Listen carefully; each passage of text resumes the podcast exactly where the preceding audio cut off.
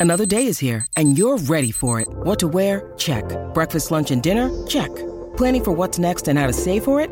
That's where Bank of America can help. For your financial to-dos, Bank of America has experts ready to help get you closer to your goals. Get started at one of our local financial centers or 24-7 in our mobile banking app. Find a location near you at bankofamerica.com slash talk to us. What would you like the power to do? Mobile banking requires downloading the app and is only available for select devices. Message and data rates may apply. Bank of America and a member FDIC. When you need mealtime inspiration, it's worth shopping Kroger, where you'll find over 30,000 mouthwatering choices that excite your inner foodie. And no matter what tasty choice you make, you'll enjoy our everyday low prices, plus extra ways to save, like digital coupons worth over $600 each week. You can also save up to $1 off per gallon at the pump with fuel points. More savings and more inspiring flavors make shopping Kroger worth it every time. Kroger, fresh for everyone. Fuel restrictions apply. Hello, Sunshine. I'm Alexi Lalas, and welcome to the State of the Union podcast, where we look at the beautiful game on and off the field through the lens of red, white, and blue colored glasses. This week, well, I mean, we're talking about basically one thing, and that is the U.S. men's national team as they go through yet another window, three games in basically a week. So we will focus a whole lot on that. We'll, we'll take a little trip around what's going on uh, elsewhere around the world when it comes to soccer.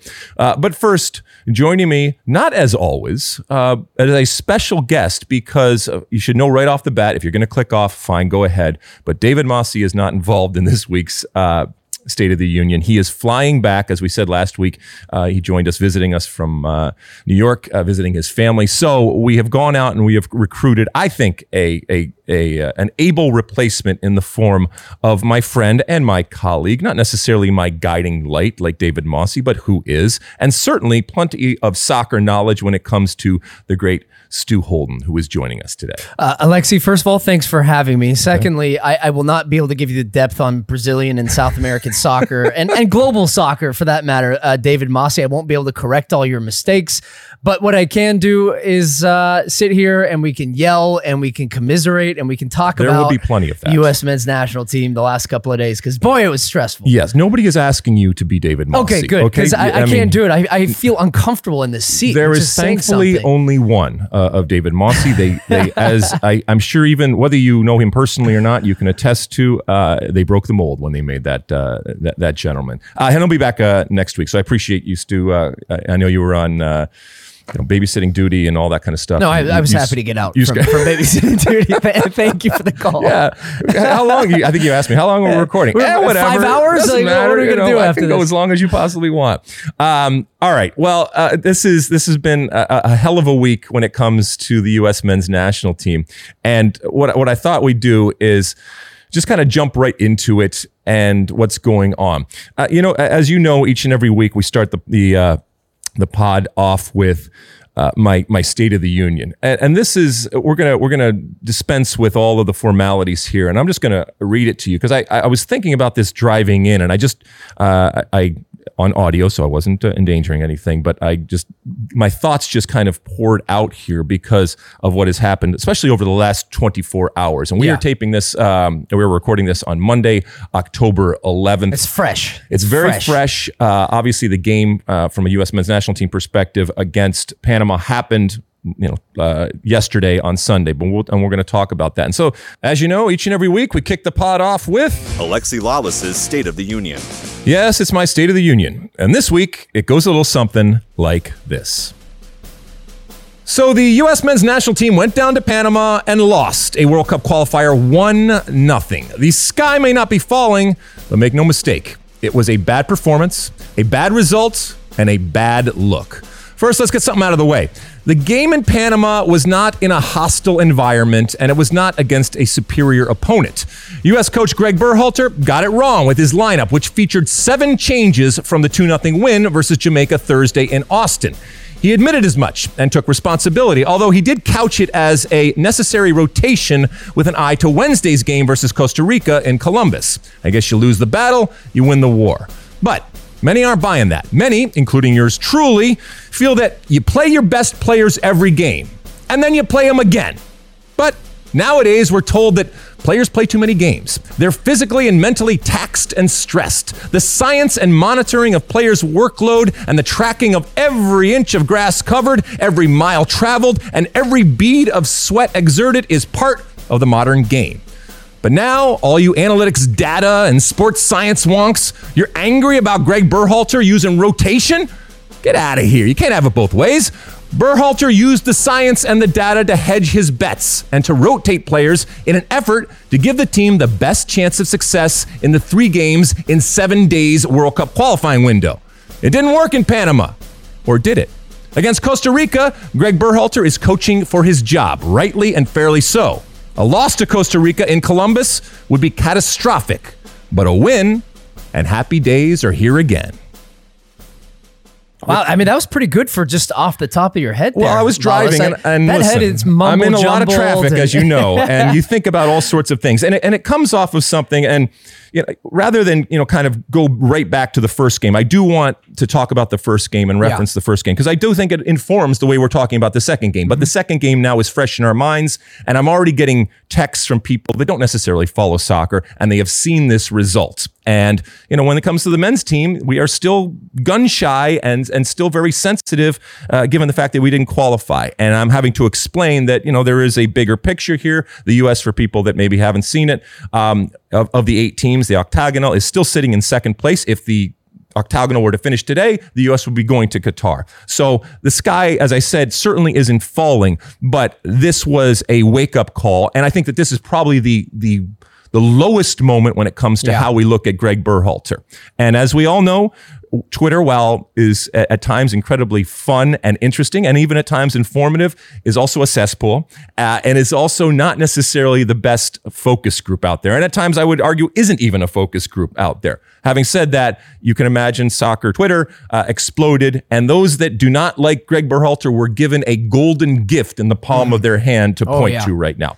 All right. With all of that said, uh, Stu, I guess let's let's start off with the loss, and then we'll we'll kind of circle back around and also talk about what happened earlier in the week. Yeah, well, first of all, one of the words you said there, wake up call, right? I- thought the wake up call came in the first set of matches. I, I, I was sitting there at halftime of the Honduras match, and in a weird way, this morning, I don't feel as bad as I felt at halftime of that first game because I was thinking the sky is falling. Mm-hmm. You know, we, we, we've drawn two games, we're losing on the road to Honduras. If we lose this game, I didn't have any good feeling that the U.S. could get it done. Now, I come off the back of the Jamaica game, and I was thinking that was the best game we've played in uh, the octagonal. That was the best I have seen the U.S. with the verticality, all the buzzwords, right? The, the best movement off the ball, the the most um, we've seen them be the protagonist, uh, the most dangerous attacking play. Pepi scoring two goals, and it's crazy to think how quickly that changes off the back of then the loss to Panama because of the way the U.S. didn't have a single shot on target in in that game, and we talk so much, Alexi, about how inexperienced these players are in World Cup qualifying and the amount of debuts and guys getting their first experience of this at this level. This is Greg Berhalter's first time doing this. And this is Greg Berhalter learning, I think, some really harsh lessons. And I'm actually disappointed in the way that he approached this game in Panama off the back of what I think he learned and what I'd hoped he learned after those first three games the game in El Salvador, the game on the road in uh, Honduras, because I thought he picked his best lineup in the game against Jamaica. I thought he picked his worst lineup. Uh, Honduras first half, you could argue as well, also. But it always seems to be a thing with road games.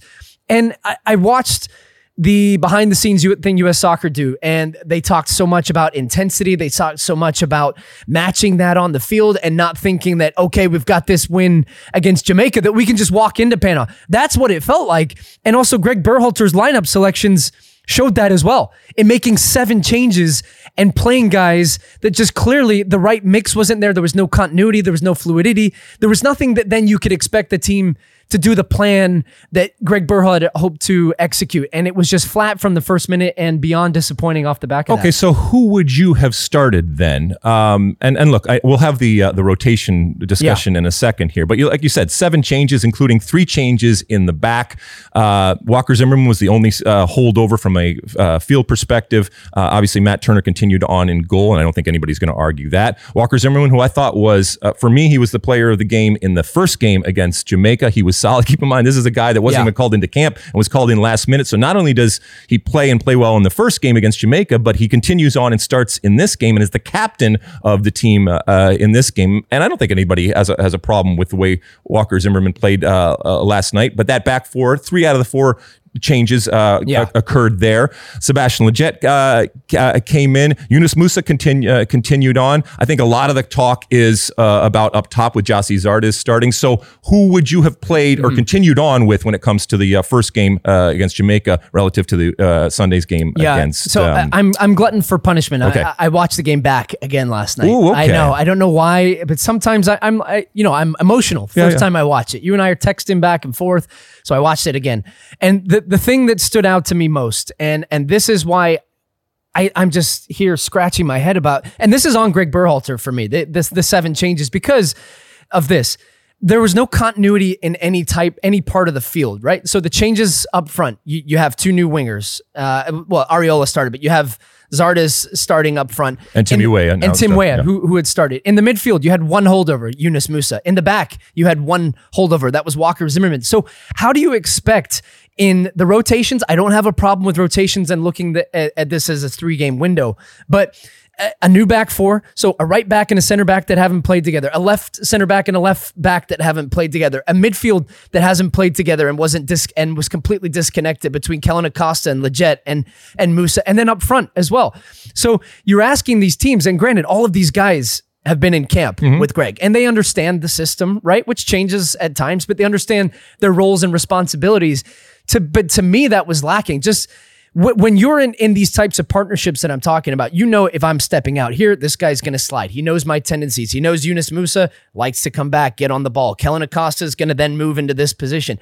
It- just felt incredibly disconnected. Mm-hmm. That doesn't give the team confidence. That didn't give them. And actually, there were some good moments for the team. So I, I'm with Greg in the fact that they got into good spots, but the service wasn't there. The delivery wasn't there. You weren't giving your striker a chance. The passing wasn't good. None of that was good. But to me, that all Hold on, comes from a on, foundation. Stu. to, to quote the great uh, John McEnroe, answer my question. Who would you have started? Okay, who would I have started? I would have started DeAndre Yedlin uh, at right back. So Okay. I, I know that's not a holdover. So that's I not would have played the same- so that's Serginho's Dest was but- carrying a knock, Okay. right? So uh, I would have played the same center back pairing once again. Uh, I, I would have been okay with Seba- uh, George Bello starting uh, at left. I would have kept in the midfield Tyler Adams. I would have played him again. He played all three games in the last window. Sure. Okay. So if you need to take him out of the 60th minute and you feel okay about the game, fine. Start Adams, Musah, and then I was okay with Lletget because I think Lletget is a connector. He didn't have a good game. Uh, Sebastian Kellyn Acosta didn't either. Kellyn Acosta did not have a good Yeah. game. Yunus Musah didn't have a game, good Yep. game. I, I think we could go down The list. the, midfield list. was bad. Yeah, and then you know, as far as the winger positions, I, I think that's one I, I was okay with Gyasi Zardes, although I would have also been fine throwing out the 18 year old Ricardo Pepi and saying, "Hey, you're we're riding the hot hand here. Let let's let the train keep on rolling. Let's see if this guy can find a goal, and if not, we bring off Gyasi Zardes off the bench, and then you're going to start him in the game." In his home stadium in Columbus in the third game, I would have been completely okay with all of those uh, decisions. Would had you have been okay with, uh, I don't know, Matthew Hoppe? What Real Mallorca zone? Matthew Hoppe, get him in there, man. In a matter of. Uh, I actually thought we would have seen Hoppe in Right. the in the wide. Full disclosure, uh, Stu Holden, uh, as everybody, as many So who people would you- know, who would you have started? Is, oh, hold on, hold on. Full disclosure uh, is a uh, part owner of Mallorca, uh, Yeah. now uh, home to our uh, our So friend. do, I, uh, do I have to disclose that every time? I just want everybody to no, know. No, I'm just curious. Listen, there are people tuning in here just to hate listen and to hate watch right now because of uh, the, the way you know the, the two shills going at it right here, uh, here. And um, okay, so uh, Wait, wait, you asked let me, me ask you this. Yeah. So, had they made a different lineup, right? Had we not made seven changes, maybe we'd made four or five changes. Do you think the U.S. would have gotten a result? Mm-hmm. I, I, I look at it as I'm, I'm not sure that I think the soccer gods looked at it and said this is this was going to happen. I mean, this hinged on what a set a set A piece. set piece, and, yeah. and multiple set pieces because we saw that they were throwing those balls in. Matt Turner had had, had a number of uh, saves and and uh, you know punched a, a couple uh, out. So that was something that they wanted to do. But we should be able to handle a set piece Yeah. type of situation with the amount uh, of, of players that we have.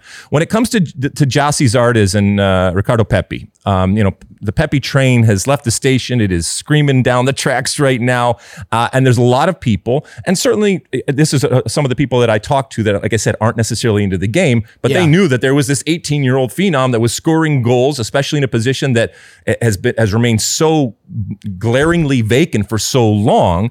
Do do you ride that hot hand in there? I, I, to your question, Yeah. uh, I'm going to answer my own question. Is I'm not sure that Ricardo Pepi up there changes the No. dynamic of this uh, of this game. He he just as easily could have had not a shocker, but had, not had no shots. And we actually we've seen where the first he goes half missing. against Honduras, he goes right? missing Yeah. long, but he does. He is in this moment, and so there is this tendency. it- it's to the winner go the spoils, and not just the winner of the game, but sometimes not being involved in something is as valuable as being involved in Yeah. something. And in this case, if you were not on the field and you're not associated and tainted with this, you know, this this problem of a game right now, you end up uh, you end up looking good. But that doesn't mean by any stretch of the imagination, if that you, if you were on the field, that it wouldn't also have been a crazy uh, type of shit show. Yeah, and uh, that's where I think about Pepi, right? I, I do think in some ways, Greg Berhalter, to his own detriment, clearly, now that we're sitting here off the back of that 1 0 loss, was perhaps protecting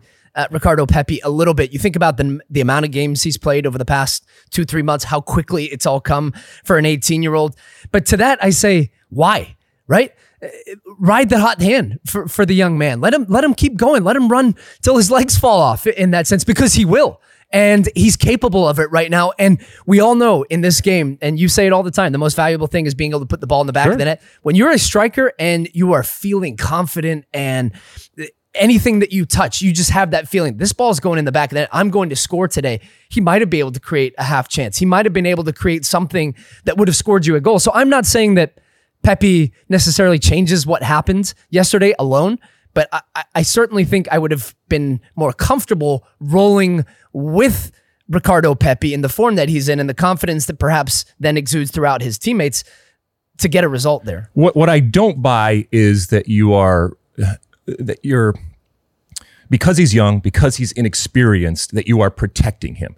Uh, Listen, this is not your father's U.S. men's national team player. And when I say your father, I mean me. this is not my generation, or let's be honest, even your generation of U.S. men's national team. This is a team, uh, this is a generation, and we say this all the time. This is a good thing, what I'm about to say, but this is a generation that, that has been given everything, every advantage, uh, every type of uh, coaching advantage, infrastructure advantage, pathway advantage, money advantage, uh, all of these different things. And so from a young age, their experience has been very, very different than mine and and uh, and even yours coming along later. And so that's a good thing. And yet we are coddling them as if they were that previous generation. So with all of these advantages, I think rightfully comes added expectations and higher expectations to be able to function in the when when the game is played. And I'm not saying you don't go through moments as a young inexperienced players and you don't develop and you don't evolve and and and these you know an experience about going down to Panama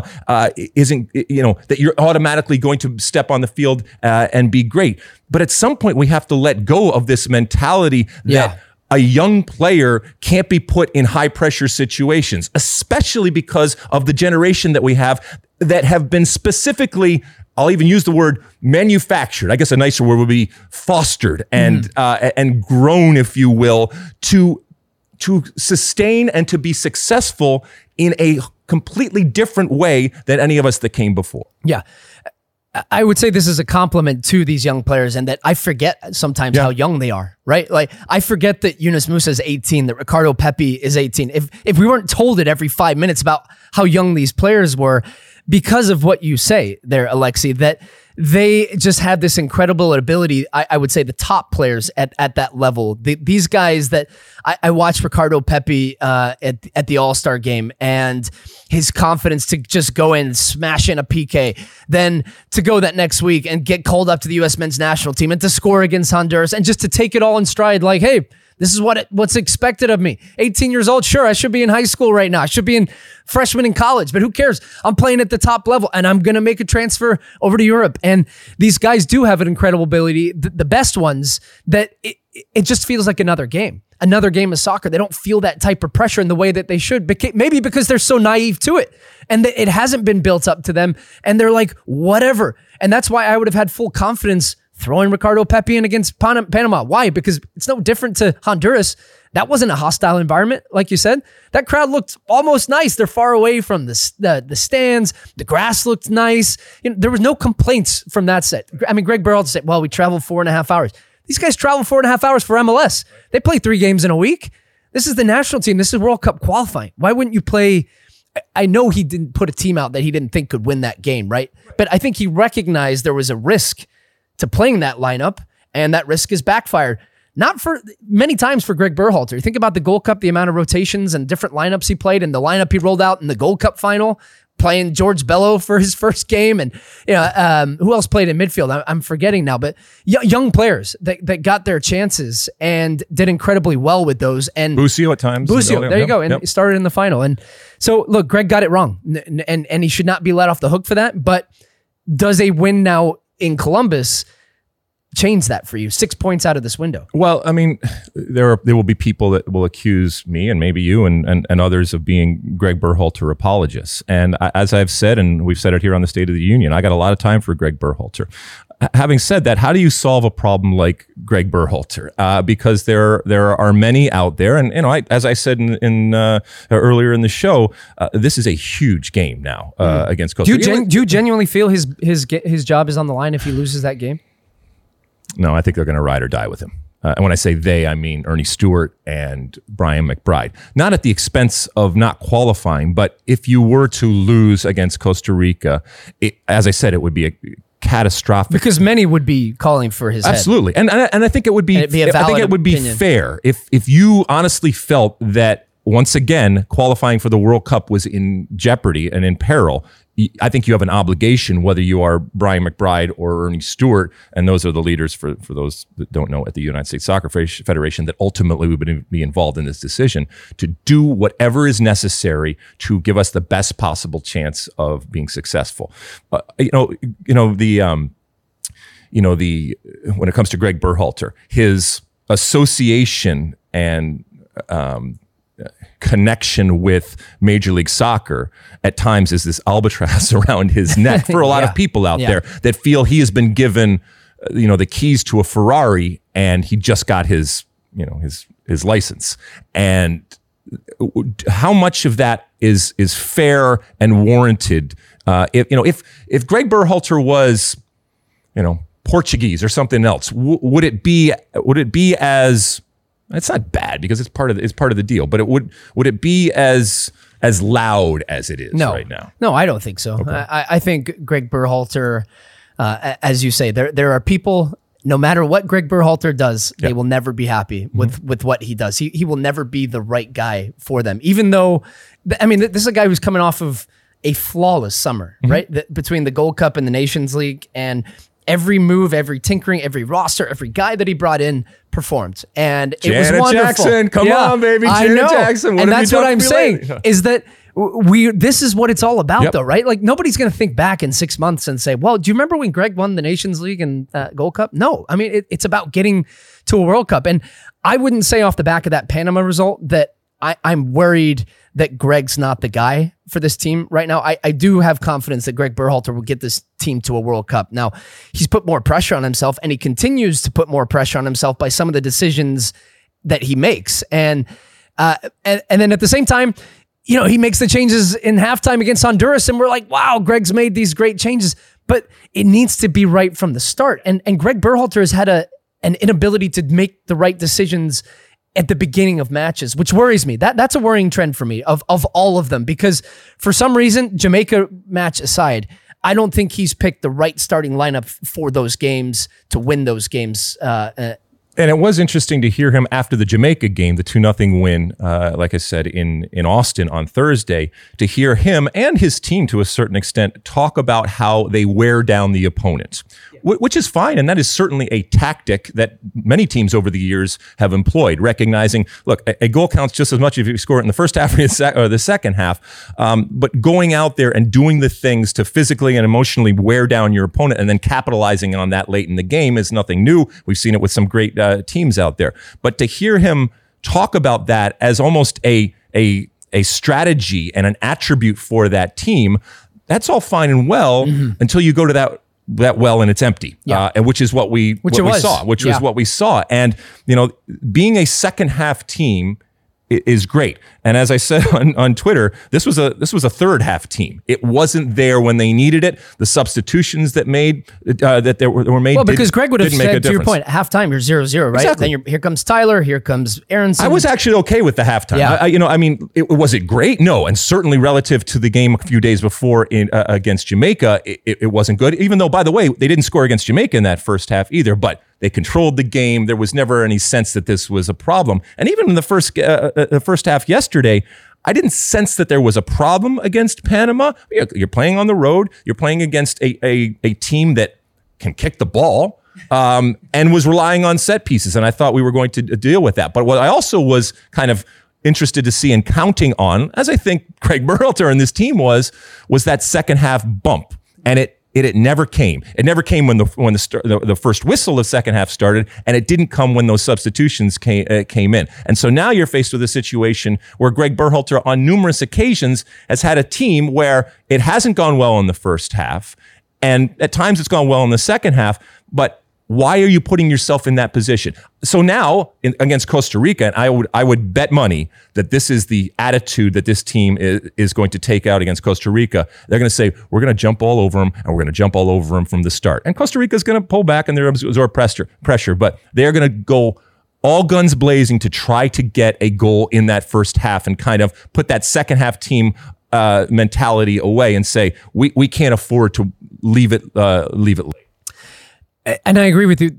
The thing I would say too, Greg Berhalter, what perhaps the danger in, in in messaging, even as a second half team, is that your team is so reliant on that that when you make those changes and the second half comes and you don't have the solutions as you talked about, then it's what now? we do it's a feeling of what now because you're expecting those guys. Well, these guys, it's fine. Zero zero at halftime. This is a tough game. Even we're losing. Now it's fine because he calls uh, the substitutions.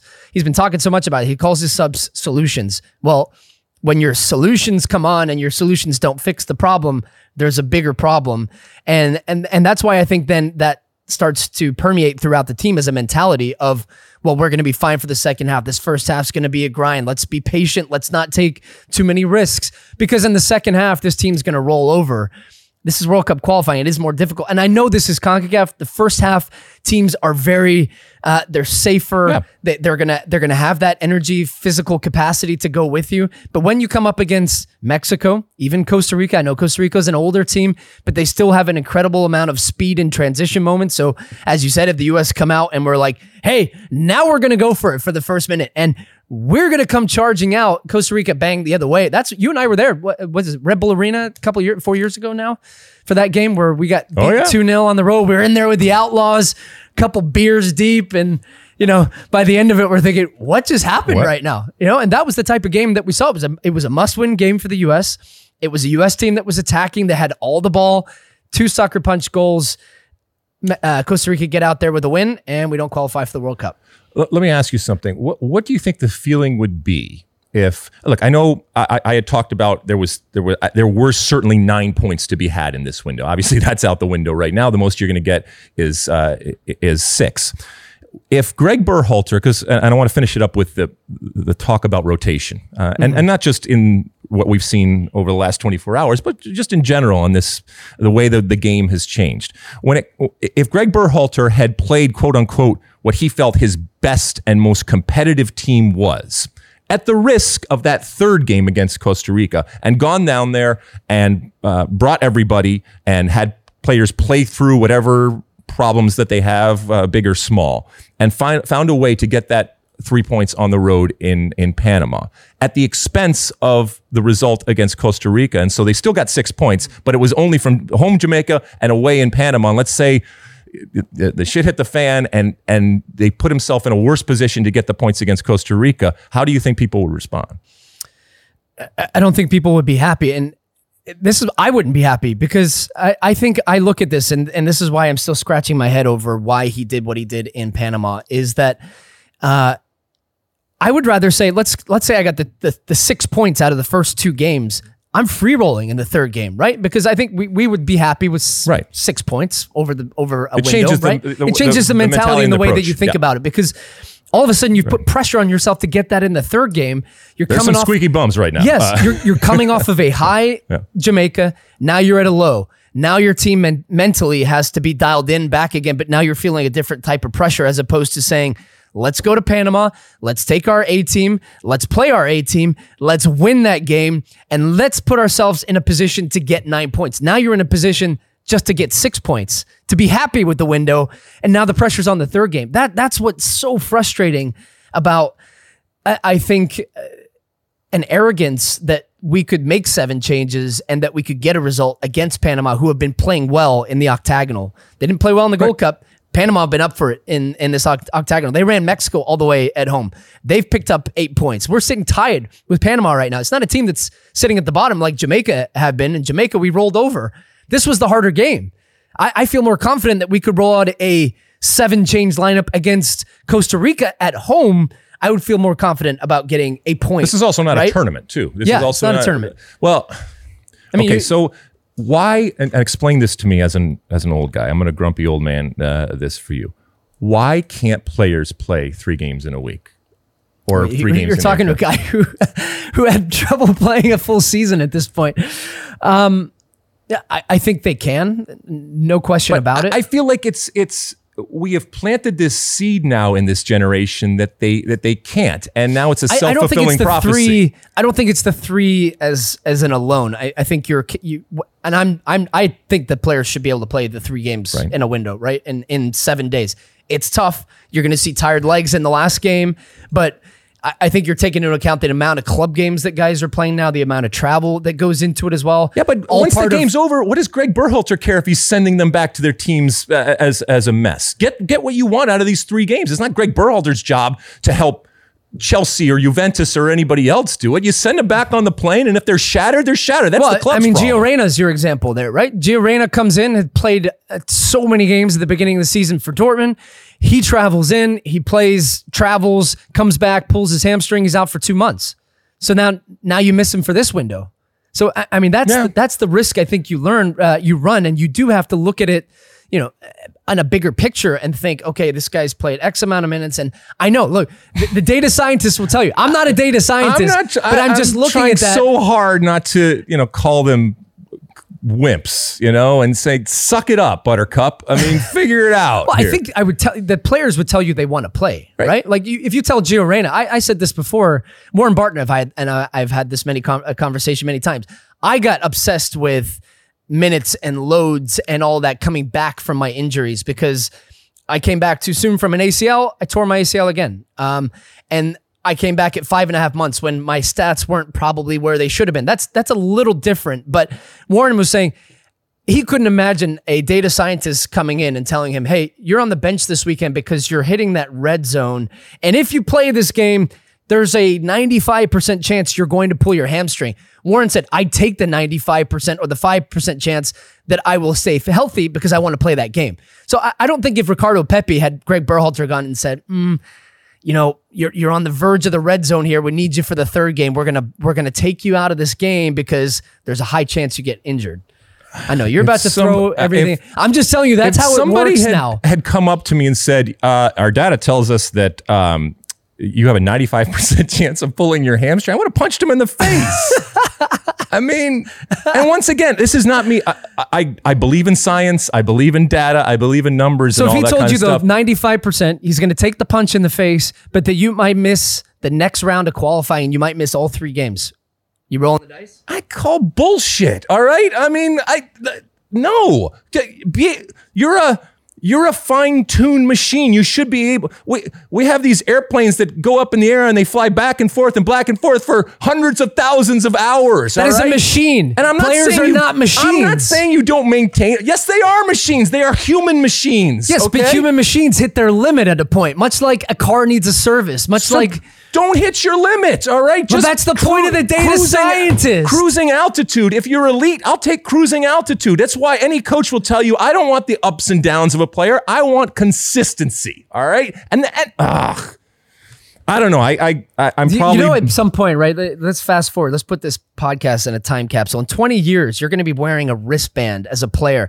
And when you hit that red limit, you're going to get yanked straight out of the Right. game and the next guy is going to come in. That, that That's going to happen. Let's, let's, I mean, they're putting trackers in balls and boots and socks and in your back. They're all wearing that little hump in the back that tells you how much and how far and how quickly you've run. And I'm not saying that you can't destroy a player or that there aren't diminishing returns at a certain point. If you if you put a player in a situ- in a situation that either physically or mentally or both is uh, is stressful for a prolonged But uh, look, period Alexi, of time. some cars are Ferraris, some Oh, cars are Fords. I was never a Ferrari, Yes, so, so- some can be run. They're high power machines. but I was a Honda them. Accord. All right, it, it was Yeah. never going to And break you down. kept on trucking, man. most uh, stolen car in history, but it was never going to break down. So you know, I'll take a bunch of Honda Accords. Is that how you okay? stole a career? Yeah, basically, basically. All right. Well, listen, um, we're gonna we're gonna put these games to bed. As I said, if you're listening to this right now, it's very possible that the Wednesday game in Col- uh, in Columbus against Costa Rica is happening or about to happen right now. We're we are.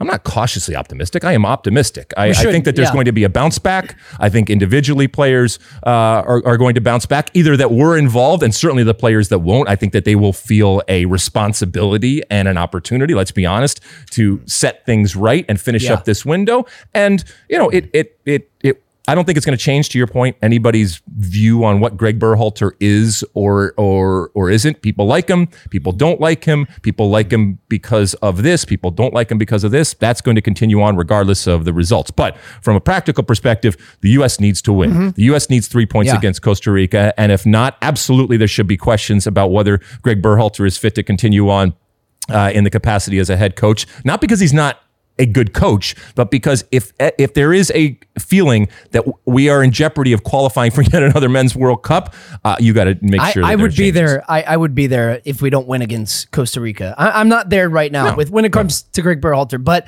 what I would say and what I said before, he has brought this pressure on himself and had an incredible opportunity in the game against Panama off the back of a great performance and great result against Jamaica to get something out of Panama where you come back and we're not having these conversations. But now we're having these conversations. And if the U.S. do not get a win against Costa Rica, I'm back where I was at halftime of the Honduras game.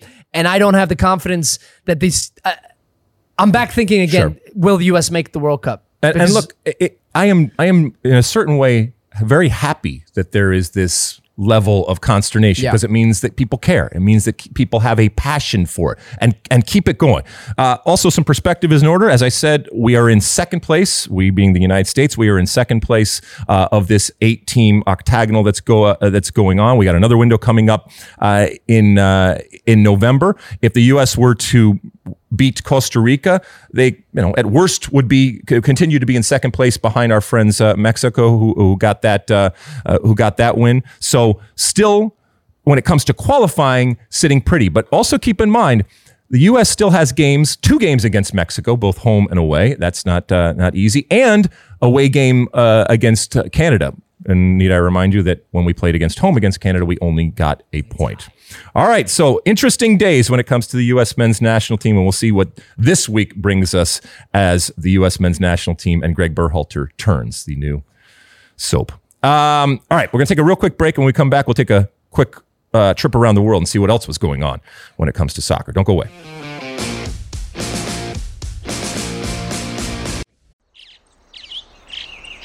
Getting ready to take on spring? Make your first move with the reliable performance and power of STIHL tools. From hedge trimmers and mowers to string trimmers and more, right now you can save $20 on the STIHL MS162 or MS170 chainsaw. Real STIHL. Offer valid through June 30th, 2024. See participating retailer for details.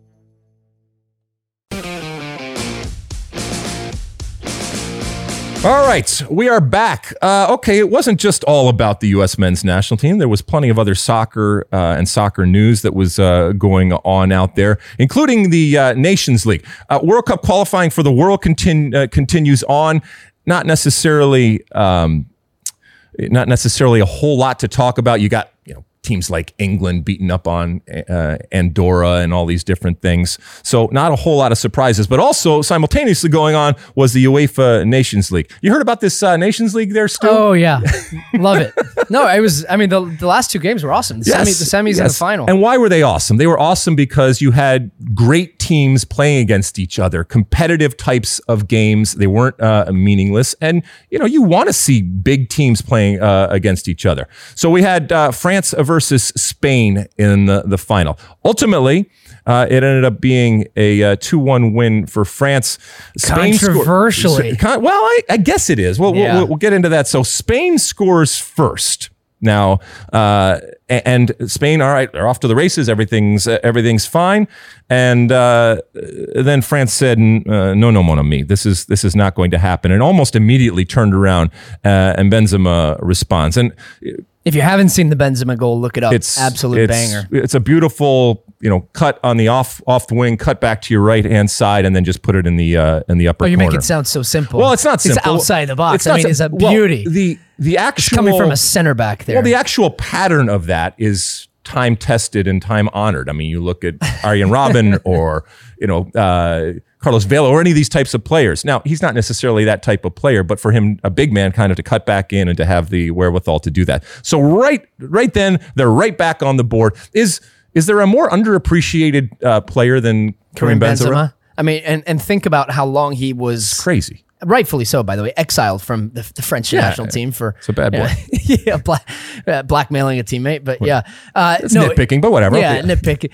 No, I mean this is a guy that Yeah. uh, for how long he's been at Real Madrid. Um, I do feel in recent years, I'm talking the last couple of years now, two three years, he's starting to. I feel like get the credit he deserves, but he always felt like the guy at Real Madrid where they're saying, well.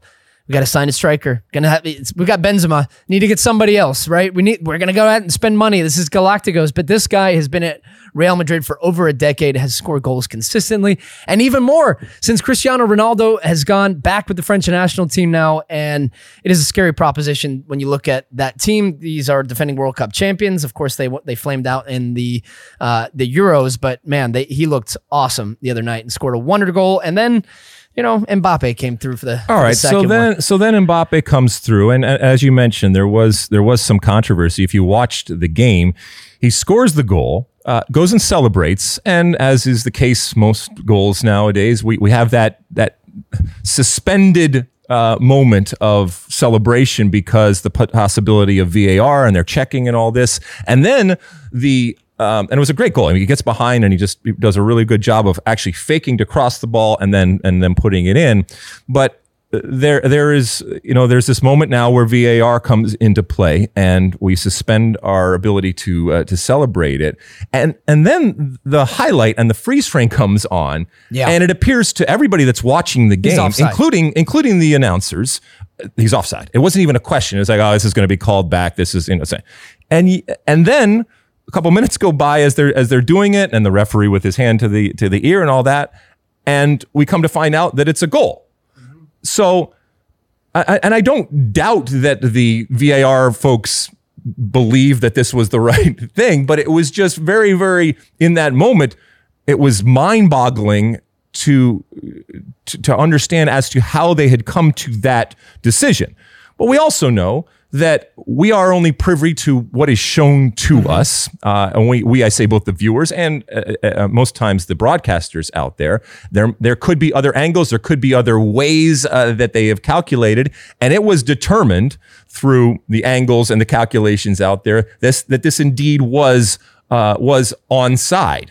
Now since then, uh, we, plenty of talk out there. If it was, it was Well- very, very close, and it's about those angles ultimately. So uh, this is actually I, I was looking at this as well, and this has come back to a rule that then became very controversial during the World Cup as well. I remember it clearly. So the reason they're saying Mbappe, who was uh, in an offside position, so there, there's no doubt he was in an offside position. The reason he was saying he is onside, and I've seen many referees come public about this, including Christina Unkel, who worked with us during the Women's World Cup it's because the defender made a deliberate attempt to play the ball. Oh, is that and what that then was? negated Okay. the offside, and then he's onside. Now, I don't love the application of the rule in this instance because then what are you talking about? What's a deflection? What's a deliberate attempt at the ball? And the reason it made me think of the World Cup too is I remember there was a player in an offside position. I'm forgetting the teams. Let's just call it Uruguay. And a, a defender goes up to make a play at the ball. He flicks it on, but the guy is in an offside position. He's not going to try to head the ball the way he is or even stretch for it unless the defender, uh, unless the attacking player was there. But instead, he gets the slightest touch on it. The attacker gets it, put it in the back of the net. It's a goal. So now knowing that, do you like that call? Yeah, hundred percent. Because it's by the rules. Yeah, So Laws, So, excuse me, So laws. Yeah. So so Eric Garcia making the attempt to play that ball, even though in, he's trying to cut off a through ball to Mbappe, who's in an offside position. That negates the offside. He's onside. It's a goal. yeah. If you if you make a legitimate attempt at the ball, then it absolutely. I, ne- I get it. negates I don't love it. You don't love it? Don't love it.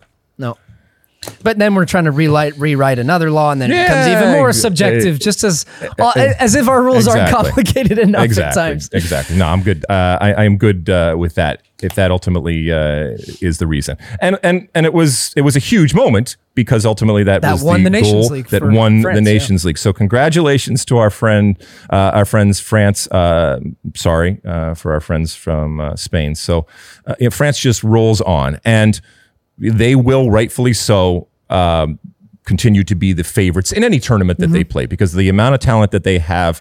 Does this? We'll we'll finish this here. Is this a preview for where Mbappe uh, ultimately ends up here? I mean, how how how much longer do you think Mbappe is going to be around? I mean, he, he came out even last week and talked about how he's already asked to to, Yeah, I, I to think go. P- I think he'll be wearing a white shirt next year for uh, Real Madrid. Uh, Mbappe. You do, Yes. And are you there for that? I would love it. Yeah. Yeah. I, I, I love, I also love the, the fact that a, a, a guy that could make however many much money at PSG could stay and be part of the Neymar and Messi experience, but still, even though knows Messi's coming, is like, I want to go to Real Madrid. It's, it's been his boyhood club, a team that he's supported, has dreamed of. They've seen the pictures of him at the Bernabeu, and I, I would love to see him at that uh, Real Madrid team in La Liga, even if he was to score a hat trick against Real Mallorca, maybe. All right. Uh, another big thing that happened uh, this week that has nothing to do necessarily with kicking the ball directly, uh, ultimately it will, is uh, that Newcastle, Newcastle United, and, and I'm glad you're here because I'm talking to someone who uh, played in the Premier League and certainly understands uh, that country. And even someone like myself who doesn't have that direct connection, I, I understand what Newcastle is. I certainly understand what Newcastle was, and I, I certainly understand what Newcastle is hoping to be through uh, through this sale. The first thing that anybody asks nowadays when it comes to any type of takeover, any type of sale of a team is how much money do you have and how much money are you going to put into the product? Because we all know that that directly um, relates to how good you're going to be, especially in this day and age of the super club, and especially in a league like uh, the EPL, where it's populated by a lot of billionaires, but the haves and haves are very, very apparent. And when you look at the the net worth of ownership, whether it's an individual or a group, uh, relative to let's say the top six and everyone else, there is a massive type of disparity. And even I know that Newcastle has the potential. Yeah, because they're- they're a big club, right? They're a big club, uh, and and it's all. And I, I've talked to Warren Barton about Yeah. this. Everybody keeps What is a telling me big club? Everybody Yeah. keeps telling me how big this club is, um, and yet they have been, from a financial perspective and a business perspective, not necessarily run as one. They, it's not that it's not that they haven't done good business or been a good business. It's just that they haven't spent the money to keep up and to be that super club that people believe they should be. And a lot of that is directly related to the amount of support that they have, the fervent and passionate support that they have, the size of the crowds that they get, uh, and all that. So g- give our, our listeners and our viewers a little insight and idea of how big this club is as opposed to from the outside. Are they just saying they're a big club? Or No, they they are they are a big club, and I remember my first time playing at St James's Park, and you know stepping on that field and looking around and thinking, "Wow, this is a huge stadium, boisterous crowd, passionate crowd." I was told that around the stadium, you might not want to walk around uh, and and just kind of mi- mingle in. It has been in that big club conversation, and and in fact.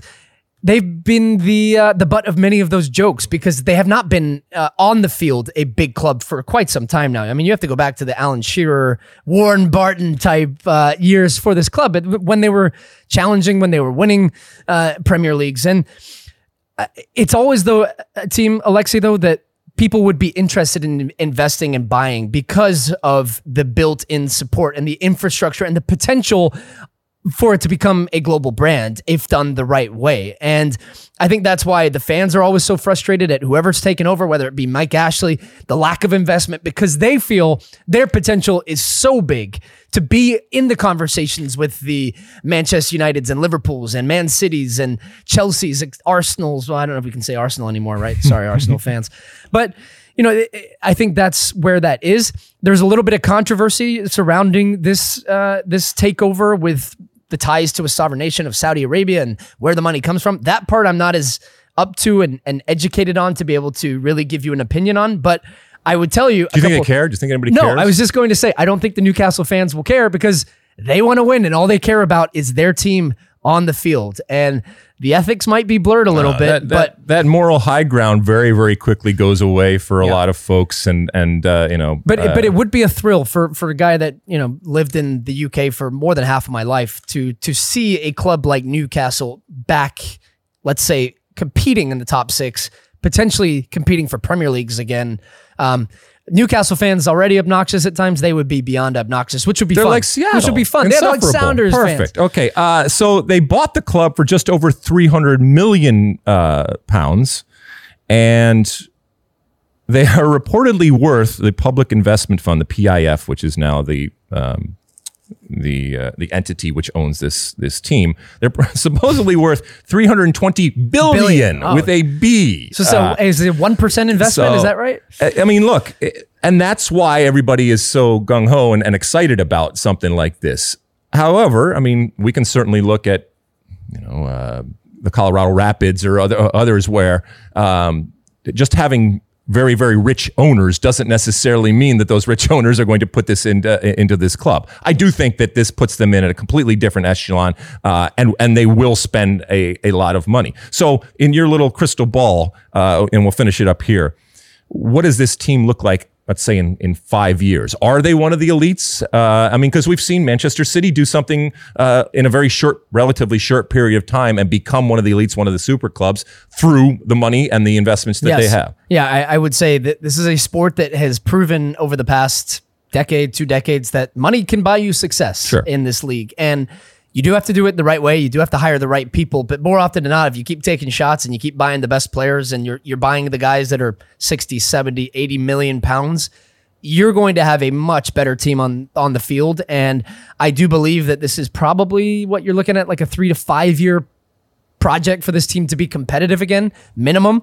And at that point, I think five years, you've got Newcastle, if they're going to spend, this is just all a big asterisk here, is I, I would see them competing in, in the conversation for Champions Leagues and the Premier League. Title. I mean, they're sitting in what 19th right now, so they got to do some work right yeah. now. I mean, they got to yeah. figure it and out. Now Miguel Almiron, you know, he's one of the. see you back I mean, in Atlanta. He's actually maybe. one of the, the bright spots when it comes yeah. to that team. I don't think I think that they will keep uh, that they will keep in manager out, players out, uh, figure it out. But they got to hit the ground running here. And first off, just make sure that they're staying. Can't wait in. for Pep Guardiola at, at Newcastle. Right? Oh, there we go. That would be interesting. Uh, okay, let's uh, let's another story that came out this week um, is Neymar saying, and, and I quote, I don't know if I have the strength of mind to deal with football anymore. And he's talking about the next World Cup, which you know, unless something ridiculous happens, uh, Brazil is going to qualify for, and unless, knock on wood, uh, something bad happens to him from an injury standpoint, he is going to be a part of. And we all know that he is the center of attention and has a, a lot of the focus yeah. and, and, pressure on him.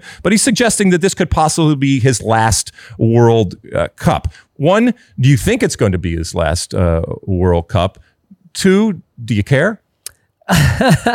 One, I do not think it'll be his last World Cup. I, I think that um, Neymar is is a very emotional guy. Alexi, yes. we've seen that over the years. He's uh, if things are going well, he's a happy, boisterous, fun-loving. Love to see him play. And then you lose the Copa America final. You're crying. You're you're inconsolable. You're hugging Messi, and the next day he wakes up and he's happy again. Yeah. I- I don't know. He he's part of that younger generation that you went on your grumpy old man uh, rant about earlier. That clearly, while he probably hasn't uh, officially talked about it in this way, he has some mental health stuff going on at times where I think he carries so much pressure and at all times he struggles to deal with that type of pressure. And I think you're looking at him, a guy in the moment right now that's thinking about, oh my gosh, I'm going to be Neymar. Neymar has to lead Brazil to a World Cup in 2022, and I've got to lead PSG to the Champions League. I got a little help from my friends, name uh, Mbappe and, and Messi, but he goes through these waves, and if if PSG win the Champions League and Brazil win the World Cup in 22, you're going to see him in 26, even if they don't. Uh, I think it's a guy that is so talented and has so much potential that and I also see a guy that loves playing and representing his national team and craves these records and being Yeah. in conversations with guys like Pele that I think you'll see him in 26. And two, I do care. I, I I want to see the best players. Yes, I do care, and I, I don't. I, it's not only that I want to see the best players, which I do, but I want to see the biggest personalities Yeah. on the biggest stage. Yeah, love him or hate him. He's he's interesting, right? People tune in, and people Yeah. want to see. And they want to see what he does on the field. They want to see what he does off the field, what he says. I mean, just just saying something like this is international news because uh, because. Because of who Neymar. of who he is. And I, I- I would love to see him not only next year, uh, where I, I think we, we will see him, but but I also think that kind of targeting in the way that we're all kind of targeting this 2026. yeah. It's not just internal and, and domestically we're targeting it uh, for great things. I think the world really is also looking at 2026 because keep in mind. You know the World Cup next year. It's it's not an afterthought by any stretch of the imagination. As a matter of fact, it's going to be really, I think, unique and cool. But it also is going to be very different in that it's happening in November and December, and we go back on this this uh, this summer schedule in 2026. And from a U.S. perspective, to have all the best players and all the biggest personalities, including something like uh, Neymar, only makes it that much more special than it uh, than it is going to be. Uh, let's finish it up here because uh, our friend Christian Pulisic, who we know uh, is not playing because of his consistent and I know at times incredibly aggravating, but it's just the reality um, of, of of injuries that he has. He hasn't played for the last couple of months.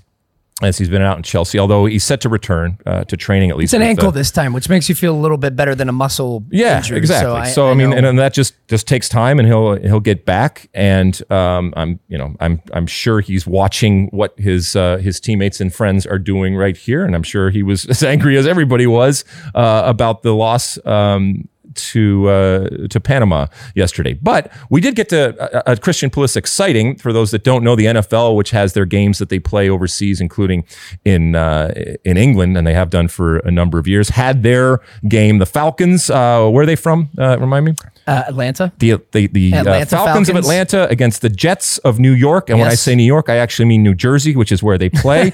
um, Christian Pulisic showed up on the sideline wearing a Jets jersey. Um, and uh, our fearless leader, Luis, uh, has a joke here where he says, uh, Christian Pulisic wearing a Jets jersey may be the most impressive thing the Jets have done this season. That's a good one. I like that. Um, Everybody beats up on the Jets. you I know. And the Giants. Both New York teams. But uh, but I just wanted it's to kind of like the uh, MLS teams. to, to reference that. So Christian Pulisic is out and about, and evidently he's going to be uh, going to be back, and hopefully uh, not just with Chelsea, but with the national team because we mentioned there's another window coming up uh, in in November. And you know when we talk about playing your best players, you don't need you or myself to let to tell people that having Christian Pulisic is a good thing and for the U.S. to have on the field, and we don't get it enough, and that's that's been problematic uh, for for him and for the national team. So the more opportunity we get to see him, the better off. So whether it's uh, him showing up on the on the on the sideline wearing a Jets uh, jersey at an NFL game in England, that's all fine and well. What I want to see him in is a Chelsea jersey and a U.S. men's US national he, team. he does have a weird t- taste of sports teams. I mean, uh, uh, apparently he's been a Jets fan as well documented, but to see him wearing the Jets jersey, Wait, he's wait, also a He's not like a. well, he's also a Cleveland uh, or, uh, Cleveland Pittsburgh? Cavaliers fan, I believe, uh, too. He supported. He was rocking a, a Cavs jersey with LeBron on the back, and Listen, yeah, I mean, good for him. He's loyal to his teams. I, I like to see. I it. think that we have pretty much You're figured wearing a Detroit Express shirt. this here. is an old Detroit Express shirt before your time. Uh, I think we figured out that Christian Pulisic, um, you know, he he has his own uh, drummer that he beats to, uh, uh, which is which is fine, which is which is great. All I need him to do is be really good when he's on the field uh, from a soccer perspective and do whatever he wants uh, off the field. All right, uh, we're going to take another quick break, and when we come back, oh yeah, it's time for some of your questions with our Ask Alexi segment. Don't go away. With threats to our nation waiting around every corner, adaptability is more important than ever. When conditions change without notice, quick strategic thinking is crucial. And with obstacles consistently impending, determination is essential in overcoming them. It's this willingness, decisiveness, and resilience that sets Marines apart. With our fighting spirit, we don't just fight battles, we win them. Marines are the constant our nation counts on to fight the unknown. And through adaptable problem solving, we do just that. Learn more at marines.com. All right, we're back, and it's time for Ask Alexi. Uh, okay, Stu, we got some questions here, and I want to remind everybody that uh, we do have our hotline, which is 657 549 2297, our State of the Union hotline, where you can call in and leave your questions and your comments and concerns. 657 549 2297, or you can do the traditional So way. wait, you have a hotline Yeah. for for a podcast? This is yeah, awesome. people call in and then they yell at us. Some of them we can actually use. Most of them are ranting and prank oh, calls. listen, some of them are very, Hello. very interesting. They All right, this is uh, Jimmy from Scotland here. I want to know why Alexi's always yelling at things, including that Mosse fella. What's he doing? yeah, yeah. There's some interesting, interesting uh, calls that we get.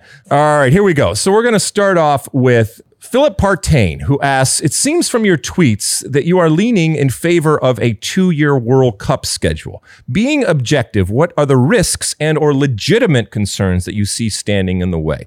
All right, I'm going to get your uh, your take on this too, Stu. Um, You have been sitting on the fence on this a lot. I, I no, I'm not sitting on the fence. Um, uh, you know, I'm kind of using the platforms that I have to throw stuff against the wall and to um, to ask myself questions, to ask other others questions. And look, for those that, are, that follow this podcast, you you will know that over the last couple of weeks, this is something that I've been involved with, and a discussion that's been go- uh, that's been had about the possibility of changing what is a 90 year tradition of having uh, the World Cup every four years and having it every uh, every two years. And within that proposal coming from Arsene Wenger and FIFA is also changing of the calendar. Uh, Stu Holden can uh, uh, you know talk to you about how the calendar and the amount of travel and the amount of time uh, spent um, you know can can at times be detrimental. And so having fewer windows uh, for national team games uh, and you know more youth tournaments, uh, youth World Cups, all that, all that kind of stuff. But a lot of it is focused on having a World Cup every uh, every couple of years. A couple of things um, that that I think are legitimate and fair questions to ask. Um, you know, one is uh, about the prestige, and you know that's for me is very very quickly. Um, not put aside, but answered. Uh, I think the World Cup is the World Cup uh, because it is the most popular um, and I believe the most exciting uh, World Cup or the most exciting sporting event in the world. Not because it's every four years, just because, Because it's the World Cup. Because we the- watch the Super Bowl every year yeah, and we're exactly, jacked up. because it's the. World Cup. So I don't Yeah. think the prestige. Um, which I do, it- it's fair and legitimate, but I don't think that that holds a lot of uh, water. At least, uh, at least for me, people are going to pay for it. People are going to go for it. People are going to go crazy for it, even uh, being every two years. And keep in mind, this is not just men's, but also women's uh, when it comes to when it comes to the. Uh, uh, the World Cups. You know, we talked about how this is possibly going to, uh, you know, impact uh, different. Uh, different national teams, including the U.S. national team. The, the minimal windows, it's very different for a U.S. team as opposed to another uh, team, especially a team uh, like the United States, both in our men's and women's that use it. So use the national teams as forms of promotion and marketing out there to have that go away and to be out of sight and out of mind for what uh, eight months. I think that that could be uh, a, a problem. The, you know, the uh, the regional tournaments that we have, the the Gold Cups, if you will. I'm not worried about you know the. Um, the Euros because that's that's a juggernaut like the World Cup and that's going to continue to be to be so. And by the way, it wouldn't surprise me in the least if if we go to every go two every years, two they go to years, two years too. Yeah. But how it affects those tournaments, which is important. They're important for from a revenue generating perspective and from a prestige and, and marketing perspective out there. So how it impacts those types of things, I think that uh, that's a legitimate thing. Um, uh, to talk about when it comes uh, when it comes to a World Cup. Uh, what else uh, out there? Oh, this is the final thing that I say uh, that I think uh, is a question that needs to ultimately be answered by FIFA. uh, if you notice that the people that are talking about this, they stay well away from talking about the financial aspects of it and the money. And that is that is strategic. That is by design. And I get it. It's actually smart given what happened with Super League and given the fact that FIFA comes with a lot of baggage, especially when it comes to to, to money. But at some point, uh, you know, making money and making more money can't be looked at as a negative we talk about all of these members that are in FIFA, and the majority of them rely, and some of them, uh, and, and actually a lot of them, rely solely on the benevolence and the charity, if you will, and the help and the support of FIFA that comes in the form oftentimes of money. money. So more money of, of that is going to be good. But nobody is going to do this if it doesn't make their situation better. And you can say that that's greed or, or, or whatever, but ultimately nobody's going to do something that is going to put themselves in a worse position than when they started. And so you're going to have to, if you're FIFA, at some point really get down and dirty. And that's really where this argument is going to be, especially when it comes to the likes of UEFA and CONMEBOL, which are the ones that are holding out because they they theoretically have the most to lose. You have to make sure that they that you can make a case to say, you know what? Not only are you not going to lose anything, but you are going to c- become better. And ultimately, I say better, I mean you are going to make more money because that is when people start checking off boxes And saying, "I'll do and- it." and dinging. And that's ultimately what's going what's going to happen. And FIFA, I, I know why. Like I said, strategically, they're not talking about the money, but you have to at some point get in front of people and say, "This is what you do now. We are going to change to this, and this is what we anticipate you making."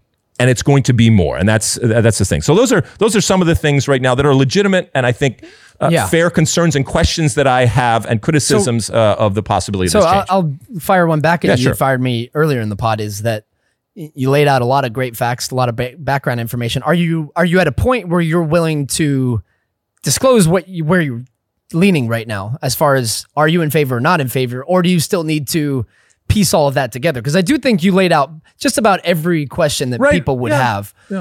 I, I no, I am definitely leaning towards supporting Supporting this. it. Uh, because and and there's one thing one why I am there is actually nothing to do with what we talked about. It, it has to do with the fact that I, don't want to change just to change, but I also recognize, and I think I mentioned this on the pod before.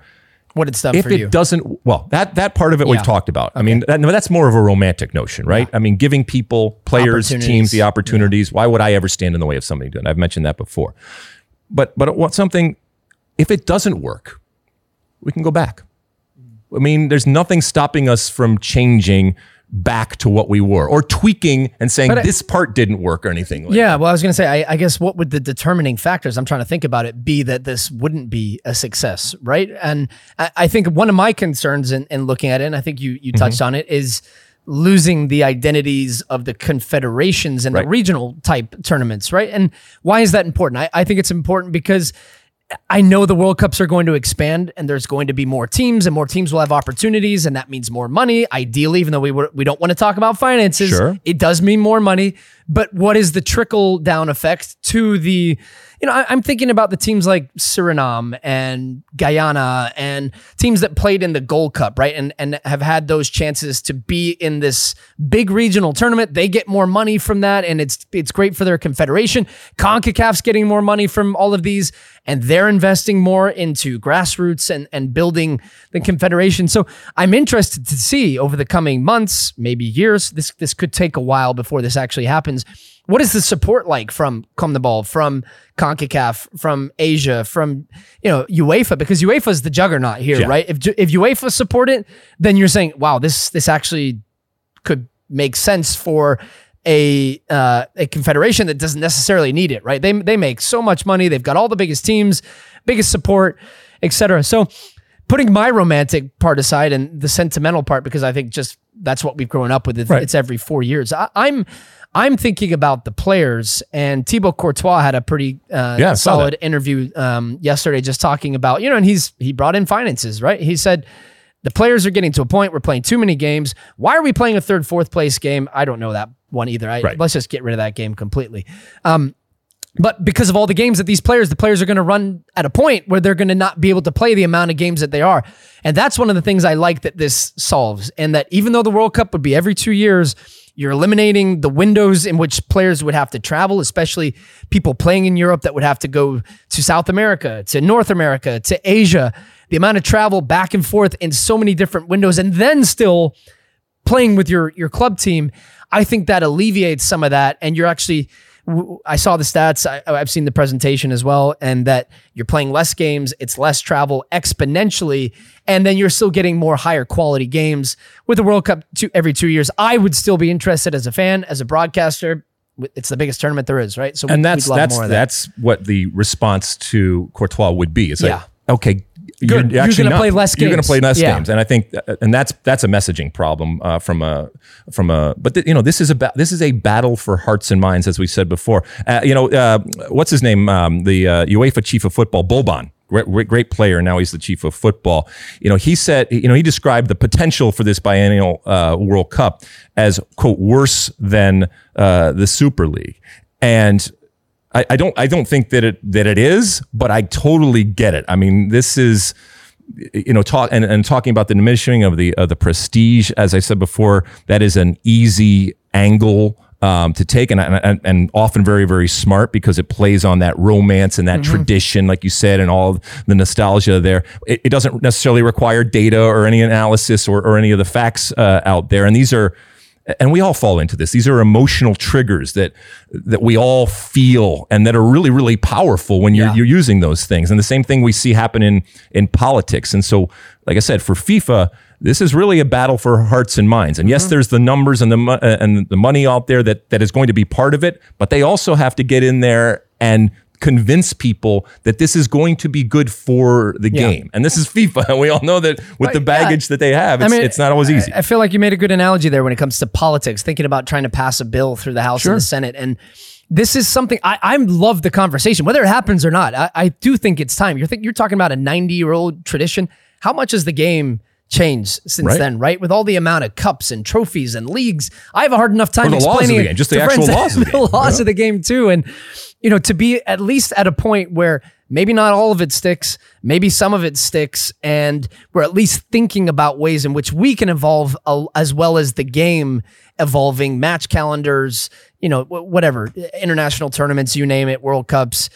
Champions League, Super Leagues, Super League. No, um, we're not going to go down that rabbit hole again. But I, I do think there needs to be ways in which there's so many smart people involved in this game, right? And I think that it, it's time to perhaps look at things that we can change that have been around and are, are pretty archaic. Honestly, Well, you, we know you're a FIFA shill anyway, Yeah, so I'm it doesn't really matter. Okay, let's uh, let's move on here. Oh, Fox Soccer with a, a, a question here. Now, this is a- an evergreen type of thing. Uh, who will win the men's Ballon d'Or this year? So we got the uh, the top 30 list here uh, of people, and a lot of the the usual suspects, as you can imagine. Uh, I'll let you go first here. Is uh, anybody stand out to you? And when I say usual suspects, obviously you have Neymar and you have Messi and you have Yeah. Cristiano and you have Um, Lewandowski and Lukaku and uh, but then you have you know players like uh, Chiellini and uh, we talked about Benzema earlier. Azpilicueta, really? Okay. Uh, Mason, wait, Mason Mount, Azpilicueta does uh, jump Erling off the Haaland, page. I mean, you know. that- so I think he'll, uh, he'll figure figure into Harry Kane, N'Golo Kante, no chance. Uh, Luis Suarez. So there's it, it's all over the map, uh, but a lot of familiar I, names. I would say that two two players s- standing out for me as, as non traditionalists. I, I don't think this is a year when you see Ronaldo and Messi Okay. win, and I would be in the Robert Lewandowski camp. And uh, the other close second for me would be Jorginho, who has had a, a Yep. wonderful, wonderful year with Chelsea winning the Champions League, with Italy winning the Euros, a very instrumental uh, player that in a position that typically doesn't get that type of recognition, right? Um, and th- look, the, the guy that does would be Lewandowski, a striker that just consistently throughout his career, no matter the game, no matter the competition, the guy just scores goals and won absolutely everything with Bayern Munich the year before, um, the year in which they postponed the Ballon d'Or, of course, because of what happened in 2020. And, uh, you know, a guy that just is still scoring at an insane rate and a guy that I think is fully deserving. I, I would be very disappointed if a guy like Lewandowski went throughout his career and did not win a Ballon d'Or. It's his to lose. I think it's I I think it's his to lose. I think he's sentimental, and I think it's completely justified, even if you have no sentiment about it. Um, Lukaku, uh, you know, given given what he what he has done, um, I don't think he'll ultimately win it. But you know, maybe I could make a case uh, there. Uh, to your point about you know the the uh, perennial favorites when it comes to Messi and Ronaldo, you know, both of them have gone through kind of transitions over the last couple of years, uh, some to greater effect. And it's not that you know maybe we we take them for for Oh, granted. well, their bar to win Exactly. the Ballon d'Or is higher exactly. than the others. I think Yeah. we I think at times we do take them for granted, but I don't think th- that you know like you were talking about when that in politics and everything else when that curtain closes and people are left there with their own thoughts it's sometimes very very very very different but i, I yeah i mean I, I it would surprise me um if anybody but lewandowski won this good Yeah, you think yeah, I'm- right, I'm right, happy you're, you're I- agreed I let us know uh, what, what uh, you think out there if we missed somebody. There's always somebody that said, "Oh, this person was missed either on the list or this person on the list deserves it." it it's going to be a goal scorer. Okay, it's it's it's as we said earlier, it's the it's the hardest thing to do in our game. That's why all the attention. That's Unless where they get all the money. Cannavaro- Cannavaro, Uh, right? Was he the last one? Yeah, to- but- last defender to win one. But it's I'm such an anomaly type of thing. So it's going to be it's going to be a goal scorer. Um, okay, uh, I think we got another one here, right? Yeah, last one. Stu Holden, did you send something in, buddy?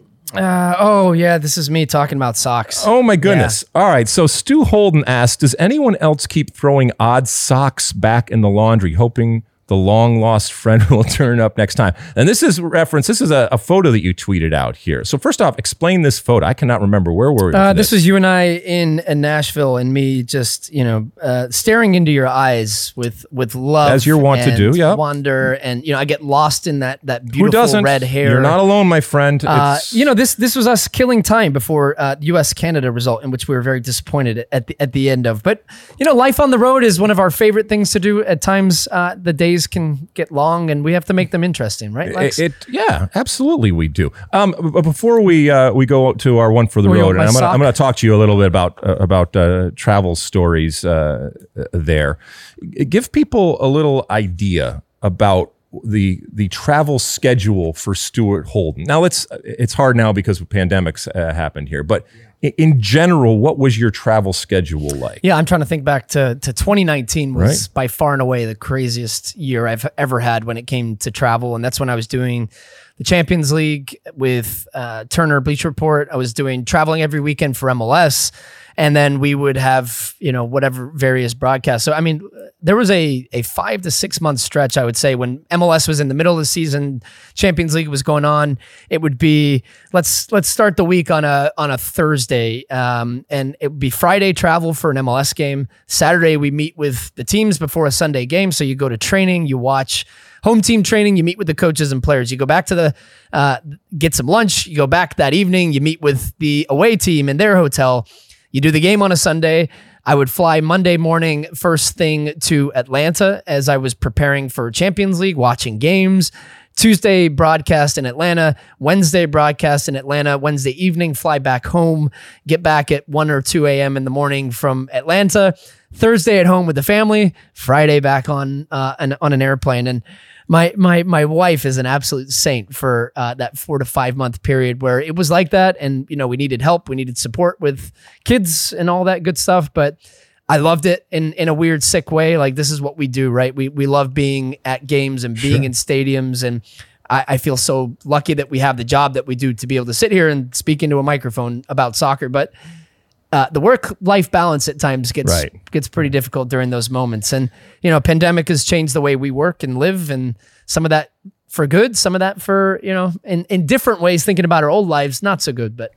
Well, I mean, this picture uh, graphically shows how I, I, at the very least, tolerate you on a con, uh, consistent basis. Hey, we uh, have here. fun doing we it. Do, That is we do. And speaking of that, uh, we're gonna we're gonna come back here uh, for one more segment here, and I'll give, give you my one for the road. And Stu and I are gonna talk about some of the fun that we do have uh, out there. So don't go away.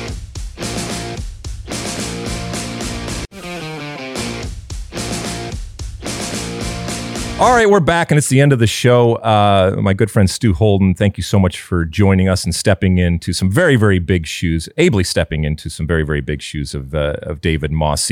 Uh, at the end of each and every show, I give you my one for the road, and I thought, you know, since Stu was here, and I've spent so much of the last decade uh, traveling around, and, and oftentimes uh, with Stu, I thought, you know, I, th- I thought I'd kind of ask you a little bit more about uh, your life and our and our life on the road. A lot of times you spend um, uh, life on the road with your partner in crime, John Strong. John Strong, yeah. Okay. Uh, we both know, and for those out there that don't, I'm going to let you in on a little secret. John Strong is a uh, a foodie. Okay, to say the least. Okay, uh, if you ever want a recommendation, and, and pretty much at this point anywhere in the world, considering the travel that uh, that he has. Um, that has been if you want a restaurant in consistent- Nizhny Novgorod, he's in Russia. He's got one for you. Exactly. Yeah. Go to John Strong. He has it uh, probably in an Excel sheet somewhere, but even up in his brain, he's able to, uh, um, in an amazing way, access uh, these types of things. I guess. Okay. So my first question is, um, tell the folks about your your best travel trip ever for soccer. If you had to just say this was the best the best one ever, or or even you know what, you know what's even better. Or if you unless you have one. Yeah, one. no, no. Oh, you Oh, have one. Well, uh, best travel trip ever. I- Yeah, I, would or- say as an experience. I, I think, and I've learned this through through John Strong in, in many ways, and the way that he looks at his food Mm-hmm. uh, is that it, it- everything's experiential. So he could have, let, us call it a, a- and I've got a good example of this. So I, I'm going to say the Russian World Cup, Okay. and if you followed me on Instagram throughout that. Our schedule was bonkers. So Alexi was stationed in uh, in St. in Moscow Yep. and worked from the studio, hotel set, hotel set, hotel set, dinner, drinks, all that, all that good stuff. Uh, I was bouncing, meanwhile, through throughout every Russian airport, connecting through St. Petersburg, through Moscow to get to Nizhny Novgorod, to get to Sochi, to get to uh, all these different cities, and taking a Russian red eye, which uh, leaves at 4 a.m. in the morning and lands at 7. So we would do a game, 9 p.m. kickoff, which was typically the late window here in, in the U.S we would go to a restaurant, sit for two, three hours, eat, uh, have some wine, have some, you know, Russian vodka. We'd go to the airport at 1 a.m. We'd check in. We'd get on the plane at three or four, land at seven, go to the hotel, sleep for four hours, wake up, go to the gym, eat, and do another game.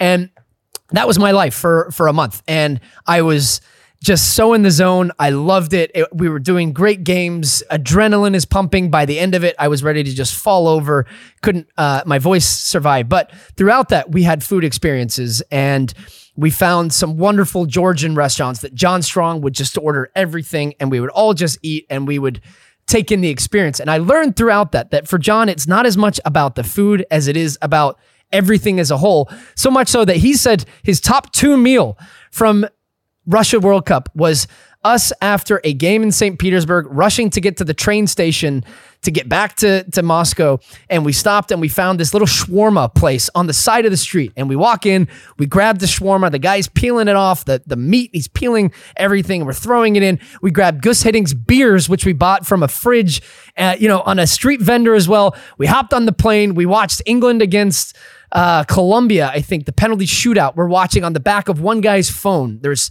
six or seven of us now watching around, crowding around, shawarma in one hand, Gus's beer with his face on it in the other. And we get to Moscow, and John Strong was like, that might be a top two meal in my life. And I looked at him and I was like, You're you're crazy. You're nuts. And it all just hit for me. Like the guy just lives for those types of experiences Mm-hmm. and pulls them all together. So much so that I've told him he needs a blog. Like Right. he has to document all of this. He has the MLS food blog of any city that you travel to. He will, off the top of your head, his head, tell you, here's where you go for lunch, here's where you go for breakfast, here's where you go for dinner, and here's why.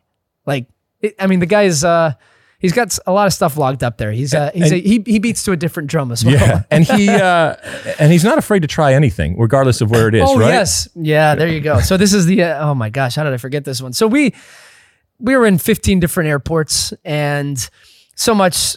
You know, five o'clock in the morning, we're in, and I'm going to get the airport wrong here. Um, Volgograd, I think Vol- Volgograd in in Russia. It's at me. irrelevant. Yeah, and we get upstairs to you know a priority pass lounge that one of us had a pass to, and we got each other in, and we walk around this buffet. And this is in Russia, Alexi. This is not your your pancakes, your waffles. It's, this is not your French toast. This is uh, uh, very interesting stuff. And I, I did a loop and I said, I'm just going to settle for coffee here. I, I can't do it. I, I just, I don't have the stomach for it.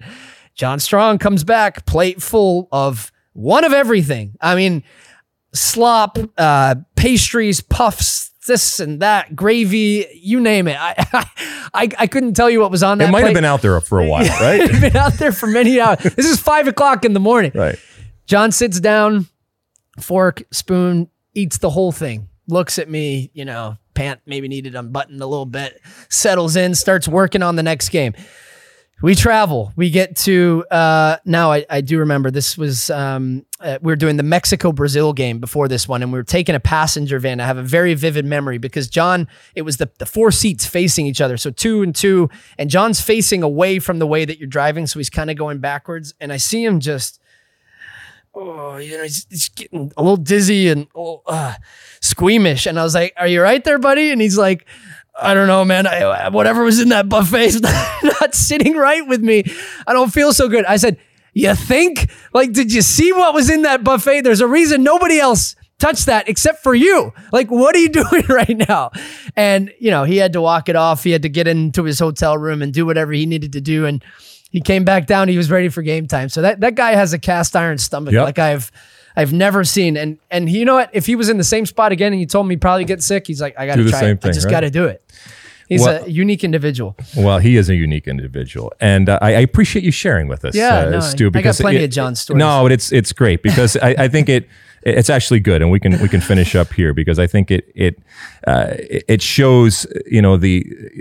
The personal side and the friendship, and as you said, the experiences that uh, don't necessarily have anything to do with the kicking of the ball and that 90 minutes that we are ultimately uh, paid for, which are the most important part of it. But there's so much else that goes on, and it Yeah. also highlights how you know incredibly Yeah, well, fortunate. can I humanize Yeah. you just quickly? Me? I mean, uh, Alexi Let's- Lawless let's here. see if you can do we're it. going to have to pay him a compliment. Uh, this is one of the best teammates you will find in sports television for a, uh, and I mean that, my my Thank friend. you. Uh, we're going to have. kind. I, I'm not. I don't know how often I get to sit in the seat. Okay. So, uh, as a guy who was a young broadcaster six, seven years ago, uh, the way that you always go out of your uh, way to help people prepare or get whatever information and the way that you prepare uh, has set an example for me of, of a guy that has been you're a grumpy old man but you've somehow uh, managed to remain relevant in this That's business for a, for a very long time That's so very very kind. you So were uh, you were, I can you were a guy I'd want to be on the on the road with the way that you eat and drink and well, we have uh, a good time. carry the spirit We have a good friend. and and you know, like you said about John, I think